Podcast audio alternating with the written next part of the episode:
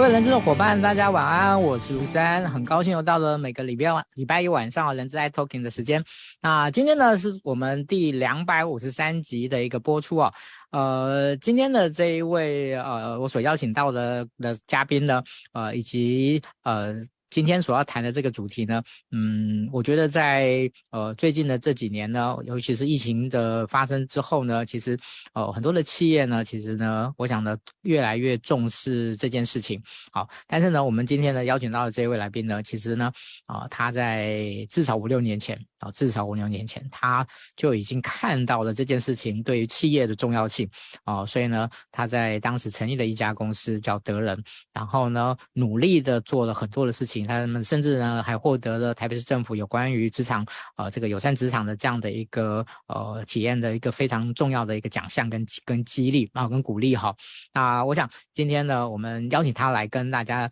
来分享这这个的今天的主题呢呃是因为呢我想今天。呃，在今年呢，尤其是 ESG 哦，这个非常风行的这样的一个这样一个非常倡，大家非常的倡导。那这个主题呢，降低工作家庭冲突，提升企业营运的效能呢，我想呢，它的内在连结应该是非常的深重的。哈，所以呃，在这一期的天下呃这个杂志里面呢，呃，也特别的有一个专栏呢，呃，来由我们今天的那个受访者啊，今天我们的来宾呢，来来写了一篇呃啊那个文章来跟大大家。说明好，那个我讲到这么多了哈，这个这到底他是谁呢？他是我们蔡玉林创办人。来，我们请那个玉林老师来跟大家那个打声招呼。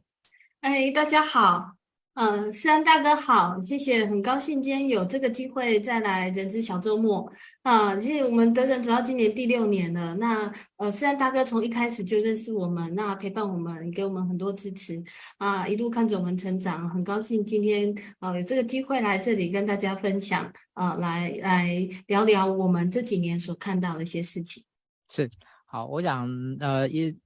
在这六年来呢，其实看的人呢非常跟非常坚持的耕耘这个，呃，原先呢可能一开始的时候呢，其实很多企业呢可能都不是那么的那么的看重的主题。那一直到现在呢，呃，我们不敢讲说现在已经是主流哦，但是呢，我想很多的企业对于这个议题的一些思考，呃，一些看重呢，我想要真的要比这个五六年前真的是要好太多了哈，好太多。但是实际的状况怎么样呢？我想我们今天也许就可以呃透过呃韵老师的一个分享呢，让我们能够对于这个议题呢，能够有一些更深度、更广度的一个了解哈。好，所以呢，这个我们今天的这个直播呢，呃，分享的抽奖呢，啊、呃，这个运营老师帮我们准备的，呃，有这这一期的这样的一个专栏的文章的天下啊、杂志呢，哦、呃，有三本啊、呃，只要你帮我们分享我们今天的直播，在下面下面写上已分享，那我们在今天最后呢，会抽出三位来赠送。哦，这一本《天下杂志》啊、有里面有一篇啊，韵老师的这一个专栏。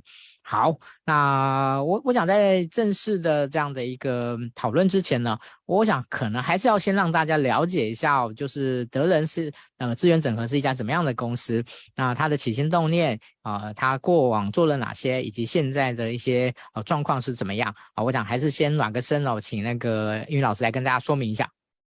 好，嗯。嗯，谢谢大家。德人是一个社会企业，那社会企业跟一般企业不太一样的地方是，我们在创立的时候，我们的动心起念是带着一个社会使命。我们这个社会使命的关怀，在一开始的时候，我们很关心的是受过高等教育的女性，就是我们的同事，也许是我们的姐妹、我们的朋友、我们的同学。那他因着家庭照照顾的需求，照顾小小孩的需求，或是照顾长辈的需求，而离开职场之后，他想要再回来，他要怎么样再回来？啊，这个是德仁一开始创立的时候的动心起念。我们把这件事情当做是我们所呃成立一个很重要的目的。那社会企业呢，它毕竟还是一个企业，它要营运。那要怎么营运呢？以德人而言，我们目前百分之百的收入都是来自我们对企业的服务。我们对企业提供哪些服务？我们提供人才媒合的服务，我们提供人才派遣的服务。我们提供阶段性的高阶经理人，就是退休的高阶主管，为企业呃解决一些特定的专案，呃特定的困难或问题，这样子的阶段性的高阶经理人，我们大家主要为企业提供这些。在这些过程当中，我们自己做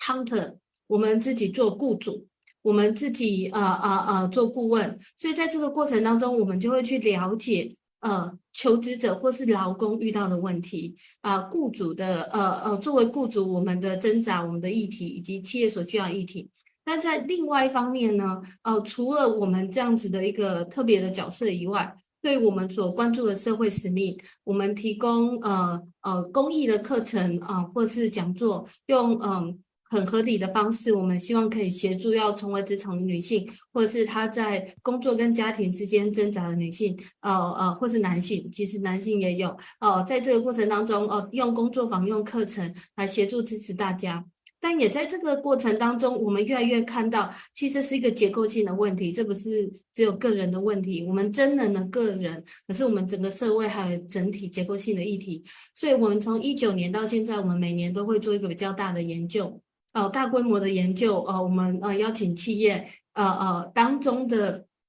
经理人来，然后透过问卷、透过研究的方式，我们去了解台湾社会所遇到的问题。所以就这样，等等从一个社会企业开始，那我们连接了企业，连接了个人，连接了政府，连接了学界。那我这么多的连接，是因为在我们里面，呃，很深刻，我们一个渴望，就是啊、怎么样让我们台湾可以永续发展？呃，怎么样可以去创造一个友善职场，创造人更能够工作跟家庭都获得幸福的环境？这个是成为我们非常重要的使命。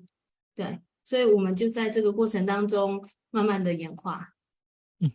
谢谢呃那个云老师哦。那其实这一路走来其实挺辛苦的啦。哦，我相信呃其实要能够去做这方面的一些坚持哦，呃，其实。呃，从嗯，其实不管是从企业端，或者是甚至是从哦、呃，就是 人才端，我想都会有一些一些挑一些挑战。对不起，那呃，我想在有关于就是呃，您刚才有提到的这些这些人才的这些媒合的部分。哦，所以我可以这样讲嘛，就是说你们主要就是针对于可能呃有一些呃非团非典型的这样的一种猎财的形态来做这样的一个服务，呃，例如说有些人他可能是取采用呃可能因为必须要配合家庭的关系，所以采用一个部分工时。哦，在我的印象中好像蛮多这样的 case 的，对不对？啊，对我们呃，特别是在我们的早期，我们做比较多这样的 case，但是到后来为在在后来在这一路演进的过程，我们也去认识到台湾社会专业人才其实对全职工作的渴望，所以我们有很合作很多其实是友善的企业，但他提供全职的工作给人，但是更多的一部分是呃阶段性的工作，呃公司可能会有阶段性的人才需求，有人去请育婴留停，有人回家呃照顾父母，或者是种种的原因。短期人才出缺，或是我们公司成长的很快，呃呃，有特定的任务，短期人才出缺的时候，这个时候呃，他需要阶段性的人，可能就用派遣或是专案的方式来进来。那这个这个部分也是我们有做的，所以我们在第一线，我们就会更多的去了解人的需求，或是人的样貌跟公司的需求。然后，所以，所以这也让我们的倡议变得越来越落地。因为当我们自己做雇主的时候，我们就会。很实际的去理解雇主的考量跟雇主会遇到的问题，对，嗯，了解，OK，好。那玉老师今天的这个主题哦，降低工作家庭的一个冲突哦，呃，提升企业营运的效能，这个主题你们大概从什么时候开始来来开始做这方面的的一个起心动念的研究跟实践呢？呃，其实在，在在我们呃从第一年开始，我们在关注女性呃离开职场的议题的时候，我们就发现一件事情，就是就像我们公司我们的同仁离开的时候，我们都会做离职面谈。其实这些不在职场的女性，其实她是从整个社会离职的，但是也许离职的时候她没有被做离职面谈。那我呃这些女性的离职，其实很多时候一个共同的原因，就是她的工作跟家庭没有办法兼顾了。那呃，她有很大的挑战，那所以她被挤出来离开了。那我们发现说，怎么样去防止这些人离开呢？其实一个很大的原因是，如果我们的职场的环境，呃，有是更不一样的话，那也许这些人就会就不会离开了。所以，我们从第一年开始，我们从个案开始，我们渐渐的去了解、关注这样的题目。但是透过大规模研究来了解台湾社会的状况，大概是从二零一九年开始，我们每年做一个大研究，一直到现在。对 OK，我想今年好像还有好像也有这方面的的研究，但这个我们可以我们把它放到后面再来谈好了。对，好，那我想呢，今天的这个主题哦，呃，我们还是把它做一个比较定义化的一个理解哦，就是什么是工作跟家庭的冲突哈、哦，它要到达什么样的状况才叫冲突？那什么样的状况应该是还好？嗯，什么样状况是冲突？什么样状况还好？其实判断的是我们这个人自己。好，我们的时间跟我们的能量啊，我们有工作的角色，我们有家庭的角色，我们有工作的责任，我们有家庭的责任。当有时候我们觉得我们的时间跟能量好像没有办法同时把工作跟家庭处理好，那，呃，爆掉了，或者是呃。是，嗯，我们不要用爆掉这么严重的词好了。呃，没有办法同时处理好，而觉得非常有压力的时候，其实就是工作家庭冲突。有时候这种冲突是短期性的，譬如说公司有一个新产品要上，那在新产品要上的这前两三个月，我们就是很密集的作战啊，什么家里的事情可能真的没有办法管了啊，可能回家只是睡觉而已啊，所有事情都专心的在这新产品。那或者是对有一些有小小孩的家庭来讲。小孩突然间生病了，特别是我觉得在疫情的过程当中，我们的体会可能更深。呃，特别是这阵子，小孩突然间生病了，其实这个时候小孩可能吃掉了你很大的能量，让你没有办法好好去把工作专心做好。所以其实冲突是随时在发生的，差别只是它是临时性的、短期的还是长期的。那以台湾人来讲，其实我们短期或临时性的，我们大概都还有办法互相体谅或是 cover 撑过去。但是如果是长期性的，那就会非常的辛苦了。OK，好，嗯，对于这些冲突哦，它所呃可的产生的一些状况呢，显然呃在最近的这这几年呢，其实越来越越来越严重。那至于为什么会越来越严重，就您个人的观察，它有一些哪些？一些环境或者是时代的因素所所造成的呢？哦，第一个很真实的就是我们现在的工作跟十年前比起来更难，要求更高，责任更重啊，要达成的事情更多。然后，呃呃呃，资源更少，可是我们要做更多事情。这个是时代的影响，科技科技的工具跟全球化的竞争，我们要提供给客人更好的服务，客人也随时能够找到我们。那跟我们合作的伙伴也很急切的要我们赶快回应，因为他也要服务他的客人。整个工作的节奏变快了，整个工作变难了。那呃，人跟之间的张力变得更大。那从科技工具的角度来看的话，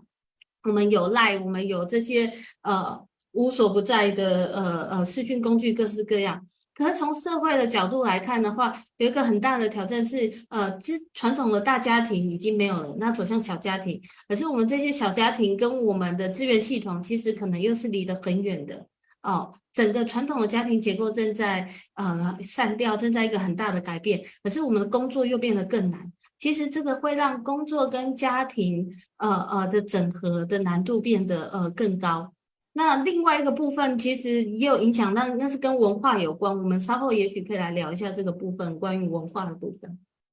嗯，对，好，呃，我想刚才我们提到的是从冲突的层面所所展现的一个部分了。那我想在。呃，您想要谈这个议题的一个前提下，其实重点是在于怎么样去降低啊，怎么样去提高营运的一个一个效能哦。哦，所以呃，对于怎么样去降低这件事情，那所谓的营运效能，您指的定义是什么？可不可以跟大家做一个比较深度的一个这样的一个说明呢？OK，好，当呃我们的同仁他有比较大的冲突的时候。啊，容易反映的可能是在他的士气，在他的精神，在他的出缺勤，然后在呃整个团队彼此之间的关系啊，在那个张力，在工作满意度，在对呃公司的认同度，其实这些东西都是无形的，但是都会彼此的影响。那在今年，尤其是今年过完农历年以来，我们看到整个社会上的人力缺口变得更大。当一个人盯盯盯，他在盯很久，他盯的过程当中，他他自己不容易，同听的同事也不容易，但是他走了，我们要换一个人来找人的过程当中也更不容易。其实这些东西都会拖住我们，呃呃的公司去往前走。可是我们又在一个 VUCA 的时代，很多时候我们需要很敏捷的反应，很多时候我们需要呃很快的变革。可是我们的同仁若不是在一个比较好的状态，他自己也有他自己的挂虑跟压力的时候，其实他是不容易跟上公司想要改变的心，或是这个变革的角度的。啊，可能连我们日常的营运啊都会受到影响。嗯，OK，呃，我想也许这些很真实的的一些需求，哦，我我想如果透过一些实际案例的一些分享，也许大家感受会更深刻哦。所以对于这种家庭冲、家庭工作、家庭的冲突的部分，呃，可不可以请那个韵老师来跟大家分享？呃，也许几个呃，在您实际碰过的一个案例，那他的冲突是怎么样？那后来又怎么样来解决这件事情呢？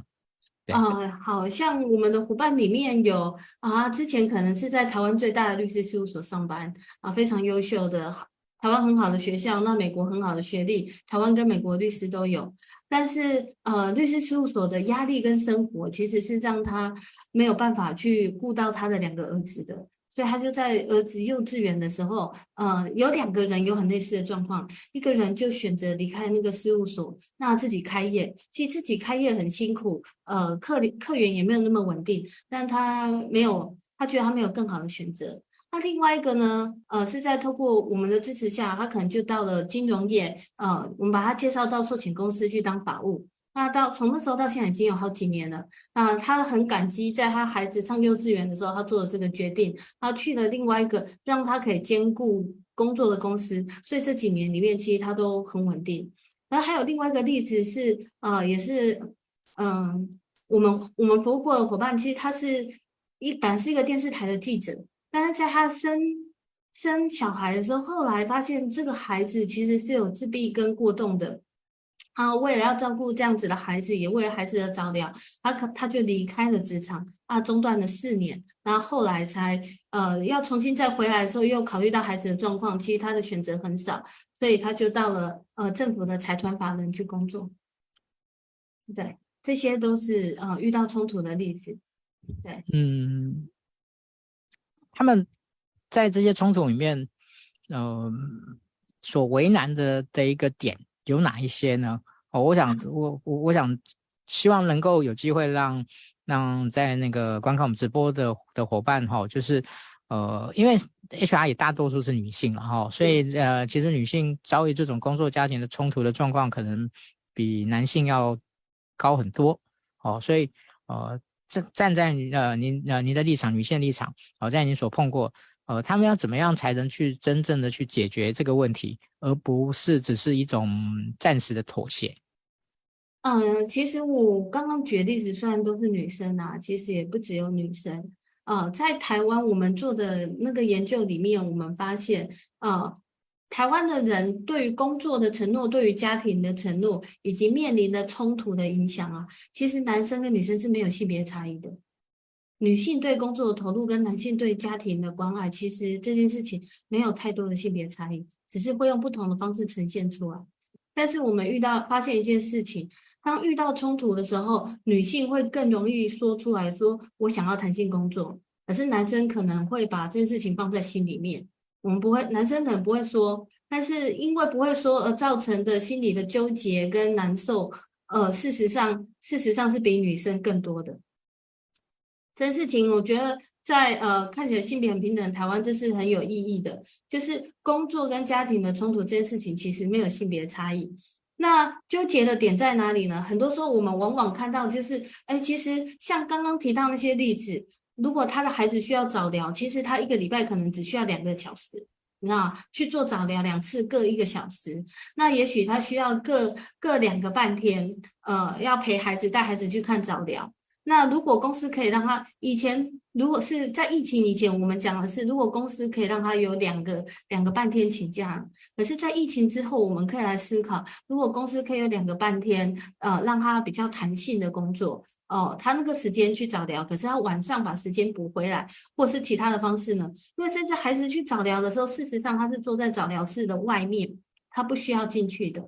那呃，工造成工作家庭冲突的原因不只是这些人生的状况，当人家人之间彼此关系变得更紧张，你不能体谅我，不能体谅你，而觉得很有压力的时候，他们需要更多的时间来经营家庭关系。其实这也是，其实你知道吗？台湾的离婚率，我们是呃呃，风传媒有一篇报道说，台湾的离婚率是全亚洲最高的。内政部的统计说，台湾的离婚率，呃，有三分之超过三分之一的离婚者是在结婚五年以内离婚的。那其实这些都是在生涯、人生的生涯发生改变的时候，他有一些比较大的事件改变、角色改变的时候，没有办法处理，没有办法跟上。但是。呃，我们刚刚前面有提到比较深的是关于文化面的议题。文化面的议题是什么？包括我们自己对自己的认知跟期待。很多人可能期待自己要兼顾，他没有办法兼顾，他里面有很多的挫折感。啊，很多甚至有些人他可能没有办法兼顾了，可是他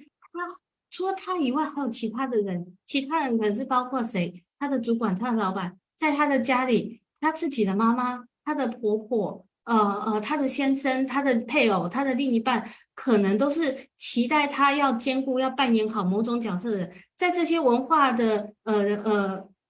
框框里面，如果当事人没有对具体的局势有一个好的判断，去知道说自己的状况现在是如何，呃，自己应该要抓抓大放小，要抓什么要放什么。如果我们自己没有一个办法、一个比较好的判断的时候，可能那个冲突紧张指数就很高了。但是另外一句话讲，如果我们当事人，我们可以有一些的方法，我们知道已经濒临那个比较危险的地方的时候，其实我们是有办法把这个冲突的指数给降下。嗯，好，谢谢那个韵老师哦。那呃，在您刚刚所提到的这样的一个脉络里面哦，那导致工作家庭冲突的一些深层的因素，可不可以请您再做一些进一步的说明？OK，其实主要主要的一个点啊，其实是来自于呃，我们跟西方人比起来，其实台湾人非常看重工作。我们本质上，我不是说我不说我们喜欢，我我不觉得我们喜欢，可是工作对我们来讲，对我们的社会来讲是很深的重要的。产业结构的关系，让我们必须要很快的去服务客人。可是，在文化层面，呃，我们从小就读公而忘私。我们从小就读大孝贤亲，你知道吗？最什么是最大的孝顺？就是你在你的工作上很有成就，你在社会上很有成就，你显扬你的父母，所以是孝顺。可能对很多的的男性来讲，特别呃，可能甚至是你在你的工作上成功，然后你事业很好，所以你有能力照顾你的家庭，那这样子是可能是个成功的人生。这些的思想，这些的框架，其实是在我们的呃呃血液里面，其实是很深的。它去影响塑造了我们的职场文化，再加上我们前面提到的工作的现在的工作形态、工作的转变，那呃职场人跟人之间的关系，然后再加上我们的社会又走向嗯。双职涯的社会，在以前我们的工作，现在的社会结构是古早的时代，就是以男主外女主内的那样子的思维去思考的一个下来的社会结构。可是当我们社会今天走向两个夫妻都各自有生涯要发展的时候，可是其实我们从来没有谈过，哎，有两个生涯的夫妻，他可能要怎么样协商他们彼此之间的生涯，在他们家庭里家务要怎么协商？哎，其实这个我们大家都没有学过，也没有这个概念说，哎。需要做这件事情，可是，在大环境下，工作跟家庭的接面，其实它是有个接面的。我们的接面其实接的并不好。那个接面指的是什么呢？接面，嗯、指的是可能可能需要的是弹性工作，可能需要的是更多托育托儿上的支持，或是种种上的支持，让你在工作跟家庭的接面上，你可以接得更好。但是在目前的台湾这个部分，我们还有很大的呃可以去进步的空间，让我们可以同时把工作跟家庭就可以处理得好。嗯，那个韵老师，你刚才提到的一个家庭双职涯这个概念，我觉得很棒。呃，在你实际的辅导跟协助的部分，呃，怎么样来进行这件事情？就是让家庭里面的男，这就是。呃，两位主要的的一个工作承担者或经济来源承担者，或他们在整个职涯上面怎么样去做到一个相互协调这件事情？其实目前目前为止，呃，我们来谈的，我们比较少是两个人一起来谈，都是一个人来谈。但是怎么样呢？来做呢？我们都会建议就是提早做好准备。其实这件事情的概念不是到后面已经烧起来了，然后大家再来呃好好谈怎么处理。其实更应该，其实要甚至拉到结婚以前。拉到结婚这个当下的考虑，拉到怀孕的阶段，其实去做预备，去整个呃互相去思考，说该怎么样协商。一对夫妻其实要先从可以做家务协商开始，呃，可以家务协商，其实才才有再来谈说啊，那小孩我们彼此怎么照顾，或是职涯，呃，谁先走，我支持你啊，我你先走，我支持我的这样子的支持。其实这些的基础应该是。更前面在交往阶段的家务协商就要开始，才会比较容易有一个好的关系互信基础走到后面。对，而这个部分其实其实不只是在台湾，连包括在美国，其实都是很新的题目。对，嗯，OK，好，谢谢那个玉玉老师哦。我想，诶，在您刚才前面的一个说明，我觉得真的非常的有趣哈、哦。那我想我们今天的主题的部分呢，在下半场的开始的时候呢。呃，我我想要先来理清一件事情哦，就是关于这种家庭哦，就是工作跟家庭的这样的冲突哦。那一般在企业里面哦，就是哪些类型的同仁他面临的状况、面临的挑战会特别的大哦？这个部分您有，您这边应该有一些统计资料，对不对？是在我们去年跟前年的研究里面，我们都有发现，我们刚刚前面有提到说，在工作家庭的议题上是没有性别差异的，可是我们发现有一个群体，它特别显著。有零到六岁小孩的父母，他承受的工作家庭的挑战其实是特别大的。呃，在这个角色跟那个，他们可能是睡得最少，那挑战最大，但是其实也最容易从工作跟家庭的当中得到满足的一个特别的群体。啊、哦，所以当我们的公司，如果我们对这个议题特别有关注的话，零到六岁小孩的父母，以及即将要成为的这些可能是怀孕中或是刚结婚的同仁，这一块是很值得关注的。那另外一块，我们也有看到，就是随着我们现在的高龄化的到来，就是呃四十几岁，我们承担很多责任的，可能很多人已经是中阶主管了，可是这个时候我们的父母啊、可能也嗯。我们的长辈身体开始渐渐的变得比较不好，有比较多的家庭议题，其实这也是一块它有比较大的挑战的。那还有一个，还有一块，其实第三块呃值得关注的，其实是很忙于工作的父母，一路都非常忙于工作，到孩子青春期的时候，呃，特别是孩我们现在的孩子都生得少，发现哎，孩子跟我之间的关系好像跟他小时候不太一样了，那那是另外一个议题。那如果我们八十二十法则最要关注的话，我们会建议就是零到六岁小孩的父母协助他度过这段最有挑战的呃期间，其实对公司的回报会是非常大的。除了这个这几类这几类以外，呃，有没有什么样的产业或者什么样的一个形态的人，他们在面临的挑战会特特别的大？啊、其实如果那个，其实就会是工作我们本身的职场的环境跟压力。我们特别的紧凑哦，呃，处理比较多的不确定性啊，轮班制啊，我们的整个休息的时间可能跟我们家人其实是不太一样的。这些的呃，也都是面临比较多的挑战。那我刚刚漏讲了一段，嗯、我想说我可以补充来讲的，就是这十年前我们都讲冻卵，那你。鼓励很多企业的福利措施都讲女性要冻卵，好，她十年了，她冻卵了，现在你要协助她去做不去做呃 IVF 了吗？去做一些相关的治疗了吗？呃，其实现在有我们也看到有一些人，他们想要做这样的治疗，那在这个过程当中，他们面临很多的挑战，只是这件事情辛苦的是他们不会说出来啊，他们不说出来，其实我们就不会知道，对，是啦，哦，有时候那个。呃，很多人其实是不太愿意把家里面的一些状况，呃，把它把它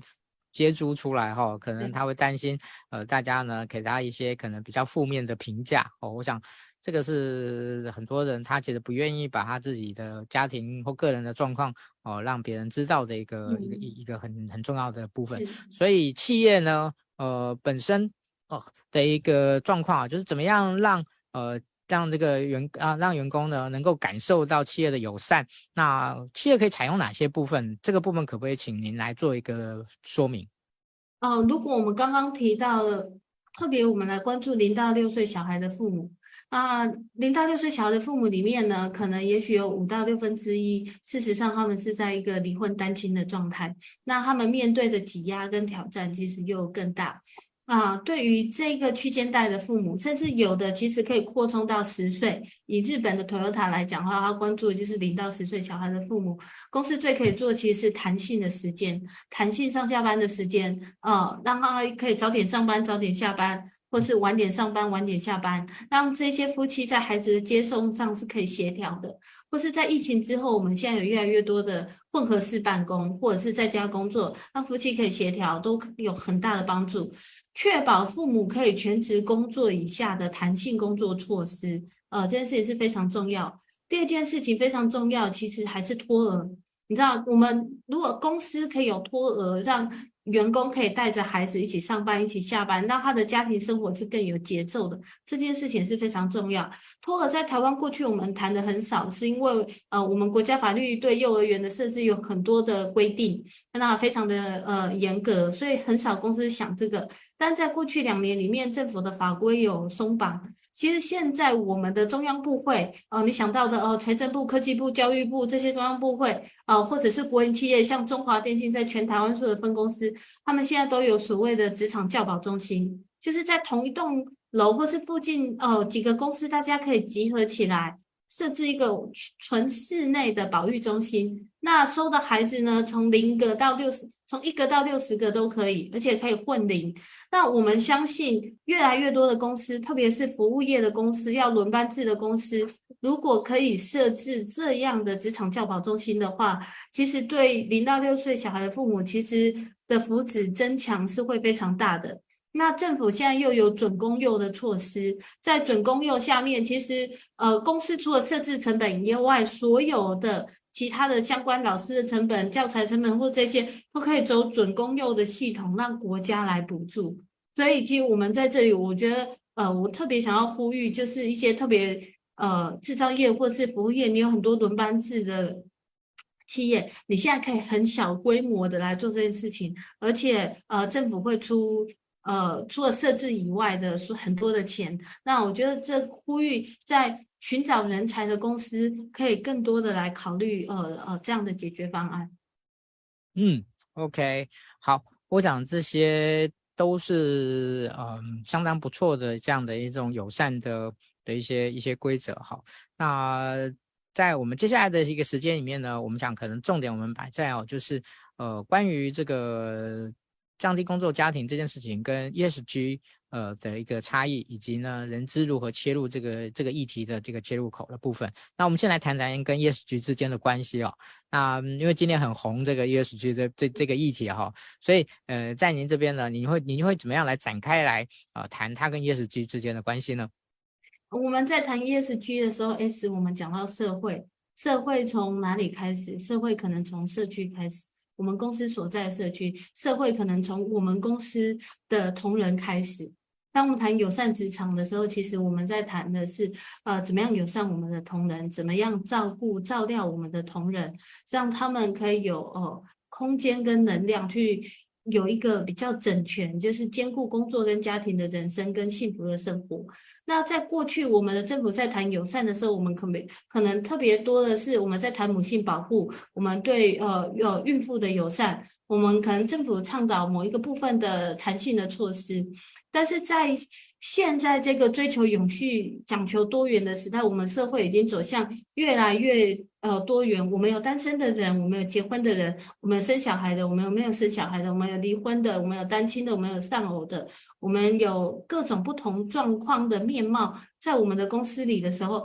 当我们要谈友善职场的时候，其实嗯，我们。需要来去思考的是一个怎么样的环境哦，更弹性、更包容的环境，可以去照顾到我们所有的同仁，以至于让他可以发挥很好的战力。我们相信 S 是从友善职场开始，而友善职场也不只是只有母亲保护或是有小小孩的父母，而是更多是对我们所有的同仁。事实上，这些的友善政策也都不会只针对嗯有家庭或是有小孩的同仁，它是针对所有的人。所有的人都可以得到 benefit，都可以得到这个好处。嗯 OK，所以呃，对于呃这个 S 而言，我想它就如同你刚才所提到的，呃，是一个社区哦、一个社区中的一个家庭的这样的一个形态的一个连接哦、所要能够达，主要能够达成的。那如果我们要对这件事情做一个指标哦，您会建议用什么样的方式来做指标呢？我指标的话，我觉得我们可以关像嗯，如果以台湾而言，台湾在 S 的方面，我们为什么要特别的去关注？其实是我们现在是全世界呃生育率最低的国家，台湾是女全台全世界女性产后忧郁症呃最高的国家之一。台湾是呃在全世界，在全亚洲来讲是呃离婚率相当高的国家。台湾是台湾的女性有。超过四成啊、根据统计，可能超过四成终身不会成为呃呃不会有生育的经验。事实上，我们在讲女性的时候，我们也在暗示男性，因为一男一女。那在台湾，终身单身的男性比女性更多。其实这些刚刚这些事实，好像听起来好像我只是念过统计数字，可是我们真的很深的去看每一项的时候，每一项都令人心痛。呃，在这个心痛的背后，其实指的是我们的国家、我们的社会，在家庭的层面，我们没有办法永续发展。我们今天做 ESG，我们是为了要永续发展。但在台湾，相对于美国、相对于欧洲的国家，我们在过去四十年里面，我们在家庭跟工作的难以兼顾，呃，在传统的很多的框框条条下，还没有突破的这些挑战，已经把我们的社会的发展性挤到一个很困难的地方了。所以，如果要谈，所以我们我们真的在这从永续的角度来讲，台湾更需要去思考如何对整个社会的永续。那我们刚刚说，呃，友善职场会照顾到所有的人，但是同时我们也要呼吁说，呃，友善职场，我们来关注这些呃有小小孩的家庭。因为我们的台湾，我们的未来，我们需要有更多的下一代。我们希望有下一代的话，我们其实更需要从一个更高的角度来想说，对于这些有小小孩的家庭的员工，我们可以怎么样的给他们支持？嗯，其实我我我自己个人一直很不解一件事情哦，就是呃，其实台湾现在因为少子化的关系，其实小小孩的人数其实是不算太多的。嗯，哦，所以。呃，其实政府绝对有能力有这样的一个经费呢，提供一个非常充足的呃幼教保育的这样的一个环境跟跟跟经费哦，但是呃不知道为什么哦，虽然那个政府单位口口声声说这少子化是国安的危机，但是呢，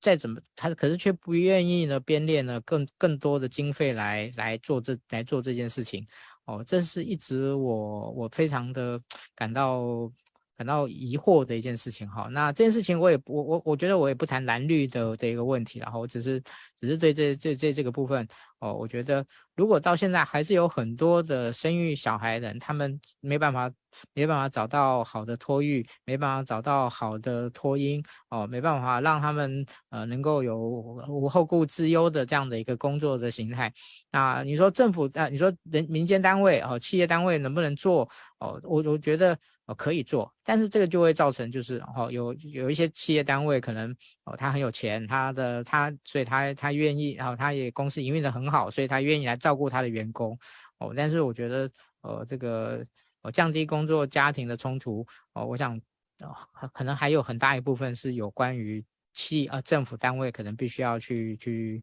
去进行的。哦，不好意思，小小抱怨一下哈。我觉得其实我自己我自己也没有小孩，我自己也呃就是没有，目前也是单身。但是呢，我因为小周末的关系，其实我的身边哦都是这些呃这些适龄呃或者是目前哦有家庭有小孩的这些。啊，其实我那时候我的以前的感受就非常深刻哦，就是呃，结婚有小孩的女女性 HR 工作者，呃，其实是蜡烛三头烧啊。哦，其实是是非常辛苦的啊！他们每次都会跟我说：“哦，三哥，不好意思哈、哦，我现在实在没有办法抽出太多的时间来哦学习，或者是来参与一些小周末的活动哦，或甚至是义工哦。那其实我都可以完全百分之百的体谅他们，因为呃，他们被赋予的相关的一些工作责任，其实真的是还蛮大的，好、哦，蛮大的。好、哦，在这边那个呃小小感慨一下，小小感慨一下。OK。好，那接下来呢，我们哦把最后的时间呢，把把它摆在摆在一个很重要的议题啊，就是人资要如何呃落实这个议题，它有哪些的切入点呢？呃，我可以来请教一下玉玲老师。嗯、我们的公司的。我回应一下刚刚思安大哥所讲的，我觉得我们的政府在过去这些年里面，他做的事情可能很多时候是给钱，政府直接给人钱，可是人是要在职场里工作的，政府的相关的措施如果没有来触动影响到我们的职场的话，其实是会会很有限的。那有很多的工作形态，即便是有公托、有公幼，其实都没有办法处理的。医护、警消，我们服务业轮班的同仁，呃，制造业的同仁，有某些特殊的形态。当我们的工作跟一般的人就是不太一样的时候，那这这这些人跟他的家庭要怎么样被支持？其实我们公司需要更多的关注。所以，我们人资可以怎么做呢？我觉得第一个是我们要先去了解我们的产业的形态。我们是办公室。呃，朝九晚五、周休日的形态，我们是轮班的形态，我们是不同的形态。那我们的同仁的结构是怎么样？呃呃，我们的人人口组成的结构，呃，年纪已婚的、未婚的、有小孩的、孩子在这，呃，我们的同仁对什么样的措施有特别多的期待？其实，如果很多的公司我们可能没有这样的资料，但是其实如果第一步我们要单纯的先来想什么适合我们的公司的话，也许第一步需要先从普查。或是某种程度的掌握开始，那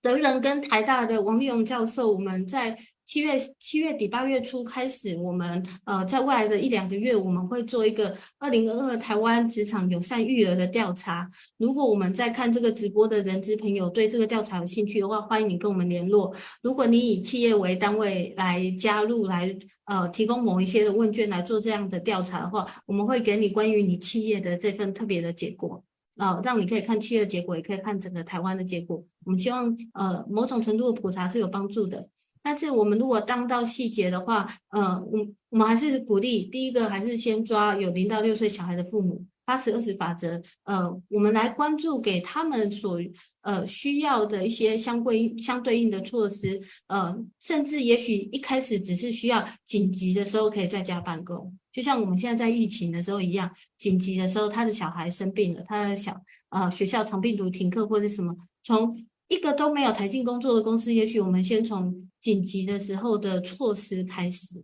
那我们再来，呃，可能透过一些在职场上的，我们刚刚讲这些友善的措施，或者是一些相关的讲座，一些相关的沙龙，像呃德仁在过去的这一年里面，我们研发了很多呃工作跟家庭的沙龙，我们是让退休的高阶经理人来分享他的职跟家。他怎么整合？他经历过什么样的困难？那在那些故事里面，他怎么样突破的一个故事？我觉得这个很重要，其实就是一个榜样。我们很鼓励，就是说你在你的公司里，你可以有一个这样的午餐会，或是俱乐部，或是专题分享。也许你是请外面的主管，也许就是我们公司里面自己的主管。特别在外商公司，事实上在这些年，大的外商公司都有这样子的俱乐部，就是。是我们是来谈工作家庭整合的议题，或是平衡的议题，呃，大家的经验分享啊，其实这个有助于去软化我们在公司里面的气氛，然后去让我们彼此之间可以有一个更多的 support。那每一个公司的状况不太一样，那如果啊，有的公司在呃营运的效能上，或是是在一个比较好的状态的话，我们会建议就是呃有一个比较稍微充足一点的人力，呃，其实这个是会有助于呃不要太紧的时候，当同仁有紧急的状况的时候，才能更能够调整的。那另外一个部分，我们要考虑的可能是跟呃阶段性的工作有关。很多时候，我们的同仁来找我们，我们没有办法对他友善，是因为人力不够。哦、呃，我没有办法让他去请三个月的假，我没有办法呃让他每天少两个小时，因为我人力就是不够或者是什么。但是我们呃，因为在台湾，我们一直有一个刻板印象，我们对 part time 的工作，我们对短期的工作呃是很少的，相较于国外，我们的比例甚低。可是。呃，有很多的同仁，呃，我们的公司其实需要有这样子的阶段性的工作跟职缺，我们才有办法真的去对当同仁有一些需要的时候，我们可以给他更大的空间。那其实这样阶段性的职缺跟工作，也可以让成为我们公司一个人才库的来源。呃，我们让以前的离开的同事，或者是呃同事介绍了谁来做短期工作，诶，也许这个就会可以是我们后来正期工作的一个好的候选人或人才库啊呃，我们很需要有阶段性的工作，因为其实呃这样子的人力库呃是让我们可以对同仁友善的，其实一个很重要的呃的支持跟根据啊、大概呃几个重点大概是这些。嗯，谢谢啊，韵老师哈。那嗯，在呃您目前的一个工作的形态里面，其实跟 HR 的接触应该是还蛮多的哦。那你您您应该也认识了蛮多的一些 HR 的朋友哈。那你自己，您觉得他们本身哦，在面对啊、呃、这个工作跟家庭的这样的一个冲突的问题的时候，呃，嗯，您那个会跟他会给他们什么样的一个建议呢？哦，我们。面对本身面对工作跟家庭冲突，HR 其实就是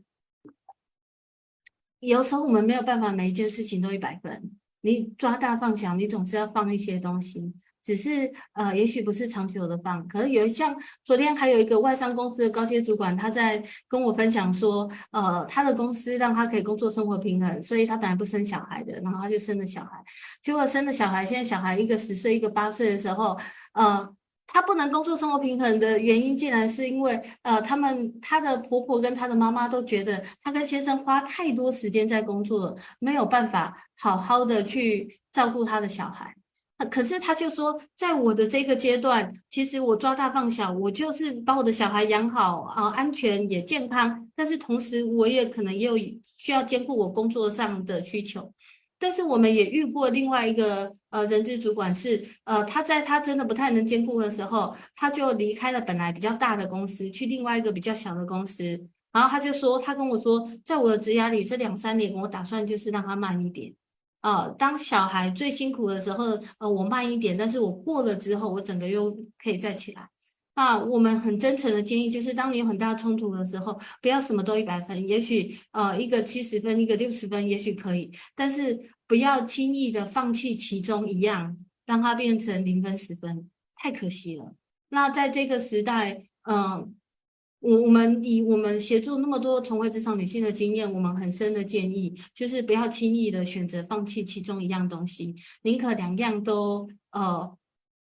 慢慢的，或是另外一个部分，其实很重要的，其实是呃，对女性的人才来讲，我们觉得是跟你的另一半的协商，跟你另一半的关系跟讨论。啊，有些人甚至更更年长的曾经告诉我过，他先生可能连家里筷子放在哪里都不知道。那我想那是前一代的，可是，在这一代的里面，呃，怎么样积极的协商，呃，更多的讨论，然后互相的体谅，你体谅他几年，他体谅你几年，这样子的相互支持，可能要怎么做是需要去探索的。那以德人来讲的话，我们其实有一系列的个性的工作坊，让人可以从个性去认识自己的沟通风格，认识自己怎么处理冲突，认识自己的。呃，优势跟特特色，认识另一半的，呃，认识主管的，认识同事的。如果我们彼此可以认识性格的话，其实我们更容易突破，更容易嗯，think out of the box，然后更容易成长。那在这个成长里面，我们会去找到好的沟通方法的。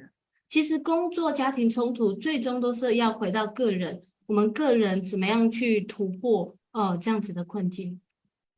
嗯，谢谢云老师好。那我在我待会的一个简短简短的这个就是 echo 之后呢，啊，我想呃最后呢，我想要请英语老师呢，呃，就是针对呢这个少子化所带来的人口的一个挑战哈，那如何去迎接这下一个十年呢？呃，也许想要请啊英语老师给我们一些小小的建议这样子。好，这个是在我呃就是在我这个。Echo 呃 ending 之后呢，请啊、您做最后的这样的一个小小的分享。好，那嗯，其实今天的这个议题呢，呃，其实在从小周末成立以来，哦、呃，因为因为 HR 本身有大概非正式的统计，我想应该七成以上绝对都是属于女性的一个一个这样的形态。好，那所以呃。在我因为接触的关接触这么多呃 HR 的女性工作者的关系哦、所以其实我自己对于呃这个女性工作者在工作跟家庭之间的冲突这个议题呢，其实我的感受是非常非常的的一个深刻的哦。那呃对于呃大多数在早期呢，可能很多的 HR 其实他只能啊、就是就跟其他人一样，他只能个别的去解决这个问题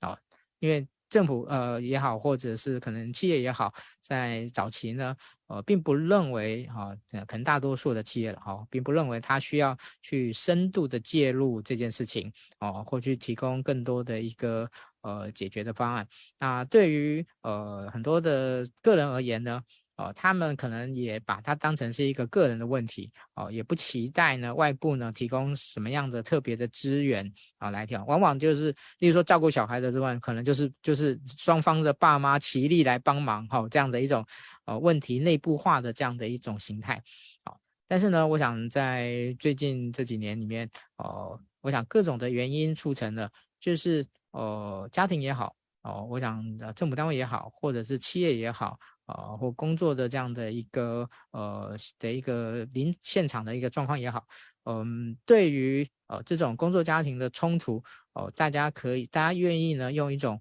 呃，它虽然是私事，但是呢，却是会影响到整个企业的一个呃有效的投入的这样的一个一个状态，哦、所以呃过各方的。的一个愿意共的一个共同的投入，使这个问题不再只是一个呃个人只能封闭起来自己处理的部分。那我觉得透过这种多方的协助，哦，我想对于呃有一些面临这样的困扰的人，我想他能够获得的资源。跟能够解决的方案，我想就多的很多。好，我想这是，呃，这是现在的一个一个工作者的幸运哦。但是我觉得还不够，我想大家呢应该还有一些更多努力的这样的一个空间。哦，所以呃，其实今天的分享呢，我邀请呃这个韵老师哦，其实我觉得他一直在这五六年来一直在倡议这件事情，好，不断的在告诉大家，呃，如何让我们自己在面对这些哦家庭的因素哦的。的一个工作的因素啊，如何做到一个妥善的一个处理？好，我想这真的是非常重要，也是必须要持续持续去做的事情。好，这个是我的这个的一个 echo 部分。然后最后呢，请那个韵老师给我们一些小小的回应。是那个面对未来十年，呃呃，人口只会越来越少这件事情，我想我们第一件事情要有的觉悟是我们必须要改变，我们必须要改变。如果我们呃不改变，状况就会越来越恶化下去。我觉得这个第一件事情其实是要决定要改变这件事情，特别是对一些历史比较悠久、那过去有很多的成功经验的公司，我们一直相信我们不会找不到人，我们一直相信我们会成功。呃呃呃，我们很成功这样子的思维下的公司，呃，我们要去选择去接受我们要改变这件事情，其实是。呃，一个呃很大的关键，做内销的公司，呃，不管你是 Seven Eleven 还是全家还是全联，呃，你是二十年后你再怎么努力，你的 business 不会变得更大，只会变得更小，因为市场变小。如果你希望你二十年后还有市场，你十年后还有市场的话，你现在你的公司你就必须要是一个友善的公司，因为你会带动你的整个的供应链，带动整个社会。做外销的公司，哦，台积电、广达、华硕这些很大的、很大的公司。你有再大的雄心壮志，当你没有找不到你的工程师，找不到哦可以为你做制造、做供应链呃这些种种的人才的时候，其实公司就算有再好的技术，有再好的品牌，哦、有再好的客户基础，哦，我们东西也是没有办法卖出去的。我觉得这种攸关感，就是这件事情跟公司的命运也是有关的，这个攸关感是非常重要的第一步。那啊，第二步、第三步，第一个是我们公司，第二个我们可做公司可以做的，当然是透过我们前面所讨论到的一些事情去。降低呃，从制度上或从环境上去降低工作跟家庭冲突的压力。可是另外一个部分很重要的是，我们也必须要体认，这个在这个时代，工作跟家庭的冲突只会越来越大，不会越来越小。这个压力跟张力只会越来越大，不会越来越小。因为科技的变迁，因为产业的竞争，因为不确定跟模糊，因为企业变革的压力越来越大。所以，当这个压力会就是这么大，而且会越来越大，我们没有办法安慰大家所有人说，其实不，哦哦，一切都会更好的的时候，我们能怎么做？我们必须要提升我们的同仁处理工作、家庭的能力。我们必须要提提升我们的同仁，以在在以以前公司可能说我帮同仁上个时间管理或金钱管理就好了，可是面对未来，我们必须要更审慎的来想，我们要怎么样的帮助我们的同仁可以处理好这件事情。那我真诚的建议，最好方法真的只有提早规划，Plan ahead。哦，不是说鼓励大家去呃呃冻卵或是任何的东西把它往后延，不是的，而是鼓励规划。我们必须要在我们的职场里面开始有更多的家庭的议题，然后鼓励大家去思考，去提早规划。要有些东西，有些议题提早讨论，提早开始做准备。结婚前做准备，怀孕前做准备，生小孩之前做准备，小孩还小的时候做准备，爸爸妈妈还健康的时候做准备，种种的这些提早思考跟提早的准备，可以提升我们处理工作家庭的能力，可以延缓危机的能力。那另外一个部分，我们可以做的是提高我们自己的自觉啊，帮助。呃，其实这不是公司可以帮助我们的，是我们每一个工作者可以帮助我们自己的，成为一个更成熟的人，哦、呃，更敏锐、更敏锐的去知道自己是什么样个性的人，自己的需求，自己想要什么，可能会遇到的困难，然后下定决心要怎么样去突破，在工作跟家庭的冲突里，真的能够跨越的，其实很多时候是在工作者我自己里面的那个决心，就是我一定要。我一定要克服，我一定要突破，不管用什么方法。那呃，降低标准也好，或是其他什么样的方法，寻求各种资源也好，但是我要撑下去。呃，工作者本身，我们渴望想要撑下去的这个决心，其实是突破呃一个非常大的关键。但是我们公司很好的政策、环境、文化跟资源，是可以助你一臂之力，帮助你可以跳过去的。公司是那个弹簧。可是要跳的那个人还是你自己。嗯，谢谢于老师。好，那感谢于老师今天的播控哈。我想今天有很多的内容呢，是值得大家好好的深思的，不管是个人，不管是企业，甚至我想国家这边应该也是。好，那我们今天的直播呢，就到这边告一段落啊。希望之后有机会再邀请于老师来。OK，拜拜，我们下次见。谢谢张大哥，拜拜。